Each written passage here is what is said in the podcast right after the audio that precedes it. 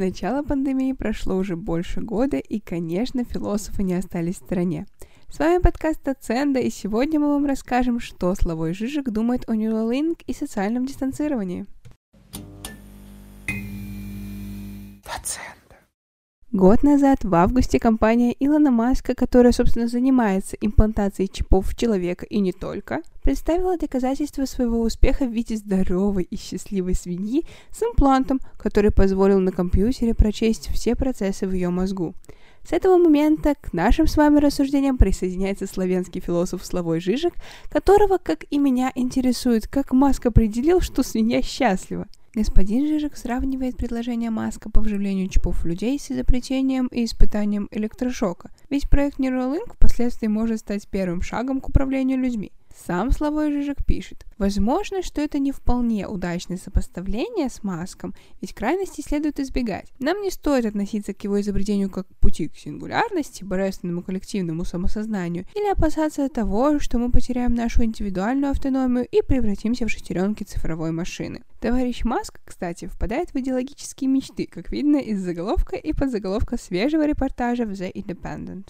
Илон Маск предсказывает, что человеческий язык устареет через пять лет, но мы все еще можем использовать его по сентиментальным причинам. Глава Neuralink утверждает, что в течение 12 месяцев планируется подключить устройство к человеческому мозгу. К чему это все? Если пропадет язык, и люди смогут читать мысли друг друга, все наше общение буквально потеряет смысл.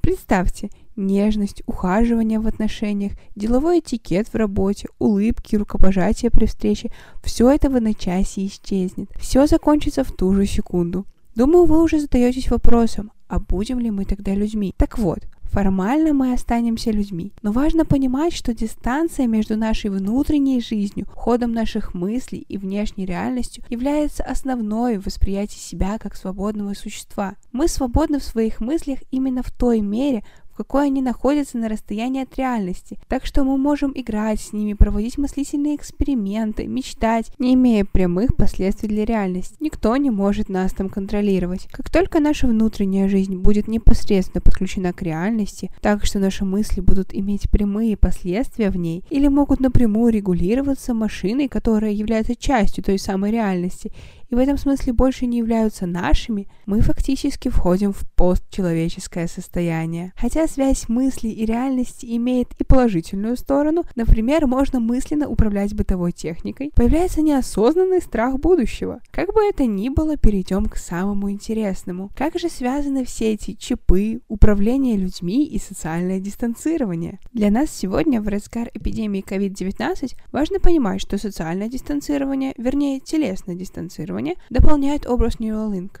говорит Славой Жижик. Как? Физическое дистанцирование как защита от угрозы заражения привело к усилению социальных связей не только внутри семей на карантине, но и с другими людьми, в основном через цифровые средства массовой информации. Но возникали также и инциденты массовой физической близости, такие как рейвы и вечеринки. Рейв представляет собой не только телесную близость, но и сокращение социального контроля и, следовательно, большую социальную дистанцию до общества в целом. То, что произошло во время эпидемии, было не просто переходом переходом от общественной жизни к дистанцированию, более сложным переходом от одной констелляции, то есть порядку, близости и дистанцированию к другой. Хрупкое равновесие, существовавшее до эпидемии между общественной жизнью и частной сферой, сменяется новой констелляцией, в которой сокращение пространства телесного, социального взаимодействия из-за карантина и так далее не приводит к большей уединенности, а порождает новые нормы социальной зависимости и контроля. Не забываем, что во время карантина во многих странах Европы людьми людьми командовали даже беспилотники. Таким образом, люди отдалились физически, зато общение сблизило нас настолько,